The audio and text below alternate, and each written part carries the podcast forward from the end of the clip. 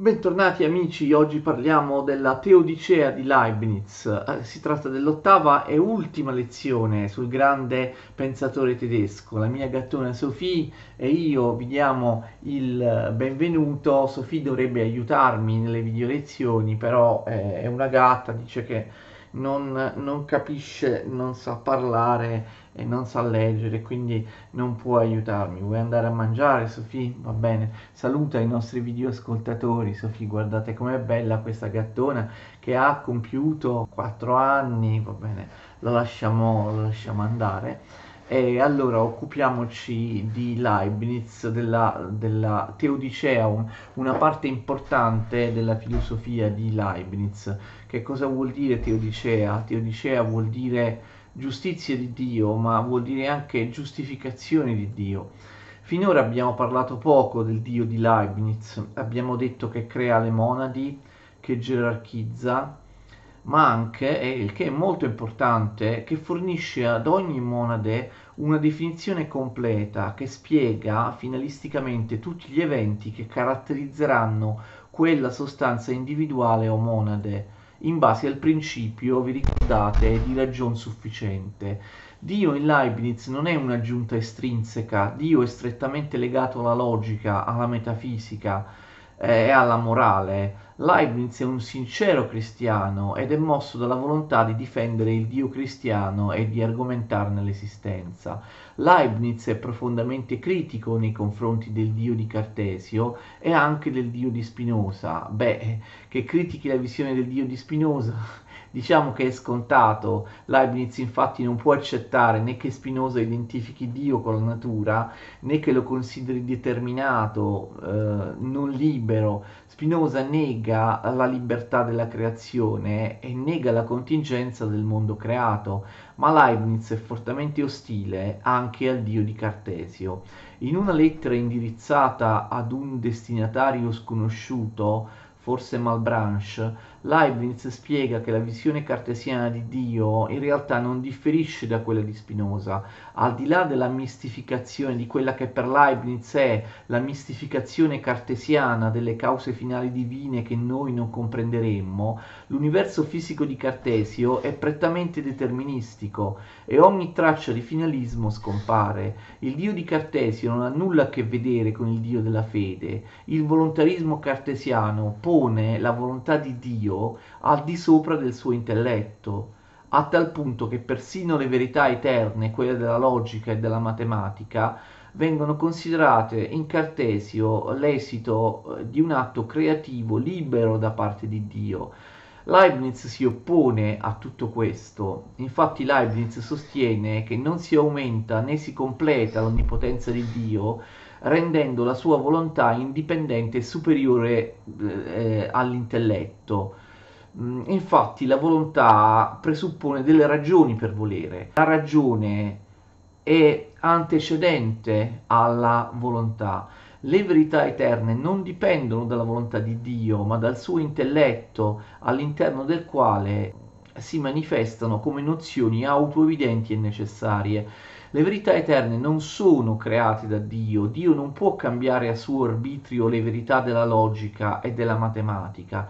Leibniz non è contrario all'argomento ontologico con cui Cartesio cerca di dimostrare l'esistenza di Dio, tuttavia critica il fatto che Cartesio utilizzi questo argomento senza aver dimostrato pre- preliminarmente che la nozione di essere perfettissimo sia possibile, cioè non sia contraddittoria. Leibniz cerca di dimostrare ciò nel breve scritto Quod ens perfectissimum existit lo scritto fornì la base per un colloquio tra Leibniz e Spinoza avvenuto all'Aia in Olanda nel novembre 1676. Secondo Leibniz, Dio è l'unità o sostanza semplice originaria che crea come suo prodotto le monadi. La mente di Dio contiene idee molteplici, ciascuna delle quali corrisponde a una diversa possibilità di esistenza, ma non tutto ciò che è possibile è necessario, a differenza di quel che pensava Spinoza. Nella mente di Dio tutto ciò che è possibile è reale, ma nel mondo non tutto ciò che è reale è necessario.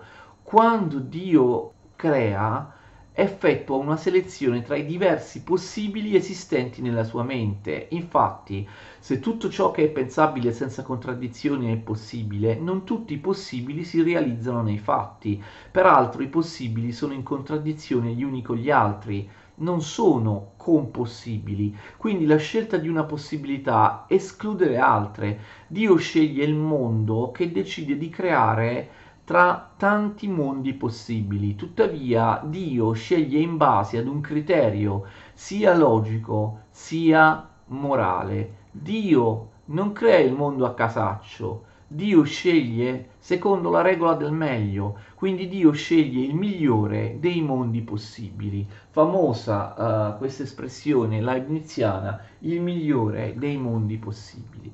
Dio ha creato il migliore dei mondi possibili e ha deciso volontariamente e razionalmente di non creare tutti gli altri. Dio avrebbe potuto creare un altro mondo possibile, giacché eh, tutti i mondi possibili, essendo pensabili, non costituiscono una contraddizione logica. Siccome Dio ha le caratteristiche della perfezione infinita e quindi anche dell'infinita bontà, egli sceglie tra tutti i mondi possibili il migliore dei mondi. Qual è il migliore dei mondi?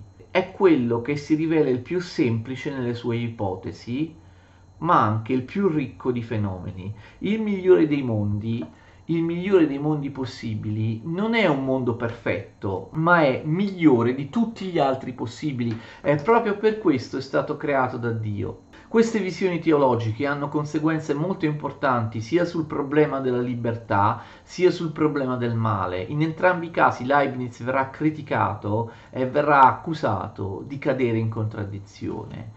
Leibniz distingue le monadi tra quelle più semplici e ordinarie, che costituiscono la materia dei corpi, e quelle che ne costituiscono la psiche, cioè i modi dell'anima. Inoltre distingue le anime semplici e le anime razionali, che chiama anche spiriti. Le anime razionali sono quelle che mostrano una perfetta appercezione, in modo da riferire tutti i loro stati interni ad un io personale egemone. Le anime in generale sono lo specchio e l'immagine dell'universo, mentre gli spiriti sono anche specchio e immagine della divinità, dell'artefice che le ha create. Leibniz scrive che eh, qualunque spirito nella sua sfera è quasi una divinità. Questa distinzione permette agli spiriti, cioè alle anime umane, di agire finalisticamente, moralmente e liberamente, pur trovandosi all'interno di leggi meccanicistiche. La natura, cioè il mondo fisico, e la grazia, cioè il mondo metafisico e morale, si conciliano in un'armonia superiore. Gli spiriti sono esseri razionali che possiedono proprie leggi che li mettono al di sopra delle vicissitudini della materia, per via di un ordine stabilito da Dio. In realtà il mondo materiale è stato fatto in funzione degli spiriti, poiché le vicende della materia hanno come fine la felicità eh, dei buoni è la punizione dei malvagi. Come ho già accennato, la difesa del, dell'esistenza del libero arbitrio, che da parte di Leibniz sarà sempre coriacea, eh, caparbia, attirerà molte critiche. Infatti, come si può accettare eh, il libero arbitrio? Come si può accettare la libertà delle sostanze semplici o monadi quando queste monadi, come sappiamo, in virtù del principio di ragion sufficiente, agiscono lungo tutta la loro esistenza in base a un dover essere inserito nella loro definizione? Come ricorderete, la prescienza divina conosce sin dall'inizio tutti gli eventi futuri di ciascuna monade. Le monadi quindi appaiono come automi determinati. Nel momento in cui Dio crea la monade Giulio Cesare, stabilisce come parte della definizione completa di Giulio Cesare la ragione sufficiente in base alla quale Giulio Cesare attraverserà il Rubicone. In che senso si può affermare che questa azione di Giulio Cesare sia libera? Sembrerebbe già determinata. Leibniz contesta e considera ingenua la visione di una volontà che, prima di, di, di determinarsi all'azione, sia del tutto indifferente ai motivi e agli impulsi che la spingono all'azione. Non esiste, mette in chiaro Leibniz, una libertà di indifferenza. In realtà ogni azione che viene compiuta trova sempre una ragione sufficiente negli stati psichici antecedenti, strettamente connessi tra, tra di loro. Tuttavia non vuol dire che l'azione sia necessitata. Leibniz distingue tra due forme di necessità, una necessità assoluta, detta anche necessità logica, e una necessità ipotetica o morale. La necessità assoluta o logica si applica alle verità di ragione, mentre la necessità ipotetica o morale si applica alle verità di fatto.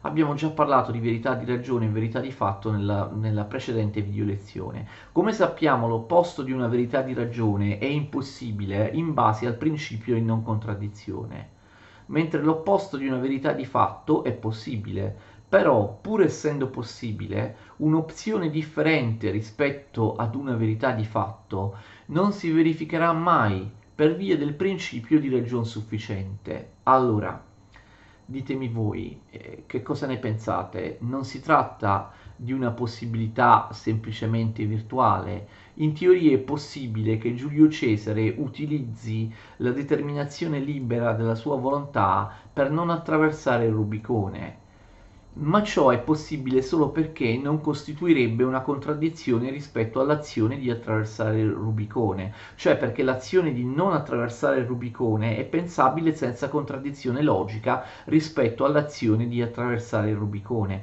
Tuttavia è già insito nella definizione completa della monade Giulio Cesare che Giulio Cesare attraverserà il Rubicone Infatti Dio vede come presente nella nozione Giulio Cesare l'azione che per Giulio Cesare è futura.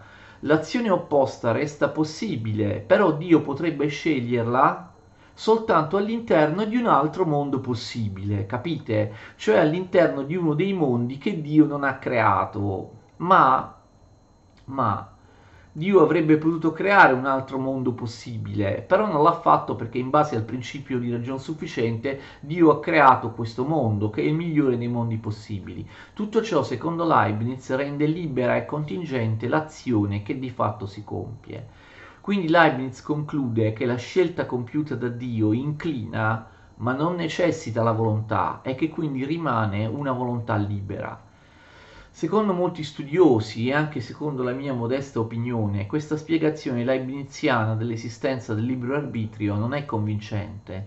Ogni evento empirico è contingente è libero solo in teoria, ma di fatto è già determinato dall'inizio. Alcuni critici hanno sostenuto che questo tentativo da parte di Leibniz di far coesistere in qualche modo determinismo e libero arbitrio sarebbe compatibile con le ripetute azioni politiche e diplomatiche che Leibniz aveva portato avanti per mettere in accordo i principi tedeschi alcuni dei quali erano protestanti e quindi credevano nel determinismo della predestinazione, e altri erano cattolici e quindi credevano nel libero arbitrio e nel valore del libero arbitrio per la salvezza.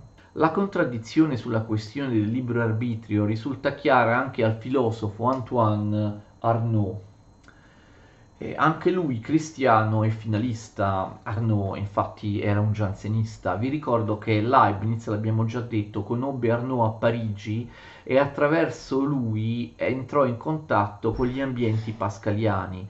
Quando Leibniz invia ad Arnaud nel 1686 la prima bozza del suo trattato di metafisica, la reazione del francese è negativa ed è negativa proprio perché Arnaud si accorge che le teorie di Leibniz possono facilmente portare a conseguenze fatalistiche e deterministiche, oltre che negatrici della libertà, non solo della libertà dell'essere umano, ma anche della libertà di Dio in rapporto alla creazione.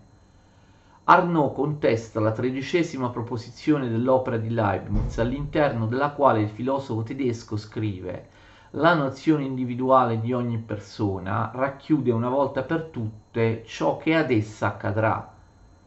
Arnaud si avvede che tale affermazione deriva dalla logica di Leibniz, ovvero da come Leibniz ha dedotto la nozione di sostanza individuale dal nesso tra soggetto e predicato, nesso che Leibniz considera unicamente come analitico molto difficoltosa è anche la trattazione che Leibniz riserva al problema del male. Possibile dimostrare il libero arbitrio? Possibile eh, dimostrare che il male sia compatibile con un Dio sommamente buono? Oltre al problema di giustificare l'esistenza del libero arbitrio, eh, Leibniz si, si, trova davanti al problema di giustificare il male. Se Dio è perfetto e sommamente buono, e peraltro ha creato il migliore dei mondi possibili, come si spiega che abbia creato o abbia permesso il male?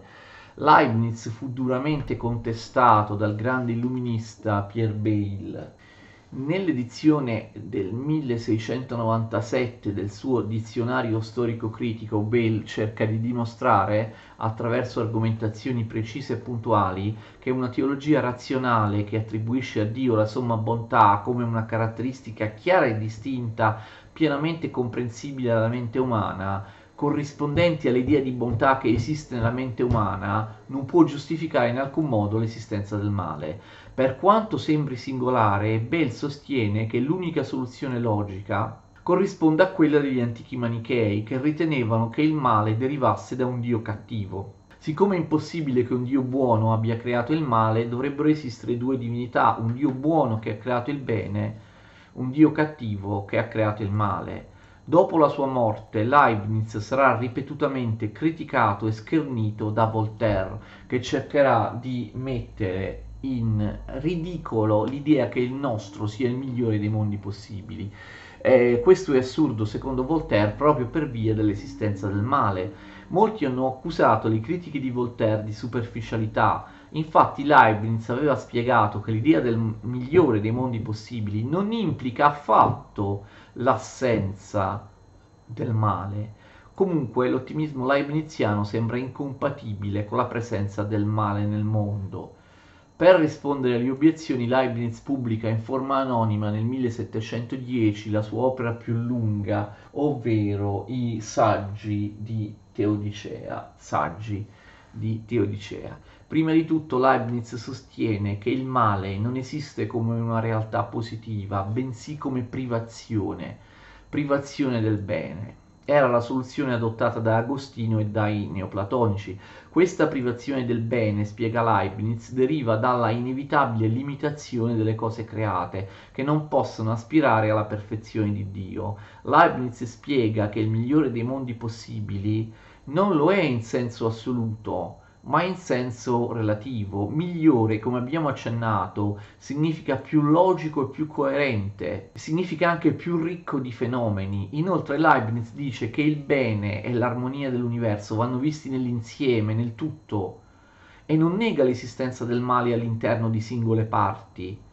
Anche in un'opera d'arte una parte di essa può essere considerata brutta se presa singolarmente e isolatamente la presenza del male in una singola parte si giustifica perché contribuisce all'armonia dell'insieme. Il male morale, anzi, contribuisce a far risaltare meglio l'armonia e la perfezione di un organismo etico complessivo.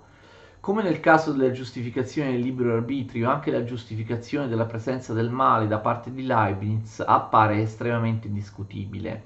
In realtà la teologia razionale post-cartesiana non permetteva più, come avveniva in passato, di sostenere che la bontà divina fosse strutturalmente diversa dalla bontà umana, che la bontà divina fosse incomprensibile all'uomo, fosse misteriosa dal punto di vista dell'uomo. Non si poteva più dire Dio è buono anche se noi non capiamo come eserciti la sua bontà, anche se noi non capiamo come la somma bontà di Dio sia compatibile con l'esistenza del male. Se ci si attiene all'impostazione della teologia razionale di Cartesio, si deve necessariamente con- concepire la bontà di Dio come un'idea chiara e distinta, pienamente accessibile alla ragione umana. L'idea chiara e distinta di bontà innata nella mente umana è del tutto analoga all'idea di bontà che esiste nella mente di Dio e che Dio stesso ci ha comunicato, ci ha messo nella nostra mente.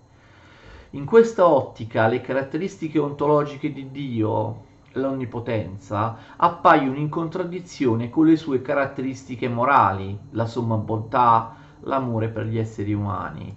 Dio avrebbe potuto evitare il male, ma non lo ha fatto.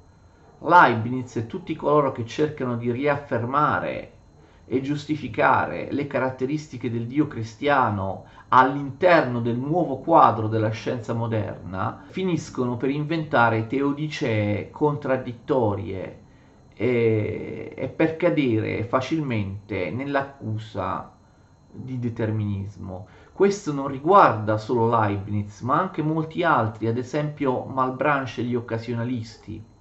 La critica illuministica alla religione in generale e al cristianesimo in particolare, all'epoca di Leibniz, era già avviata.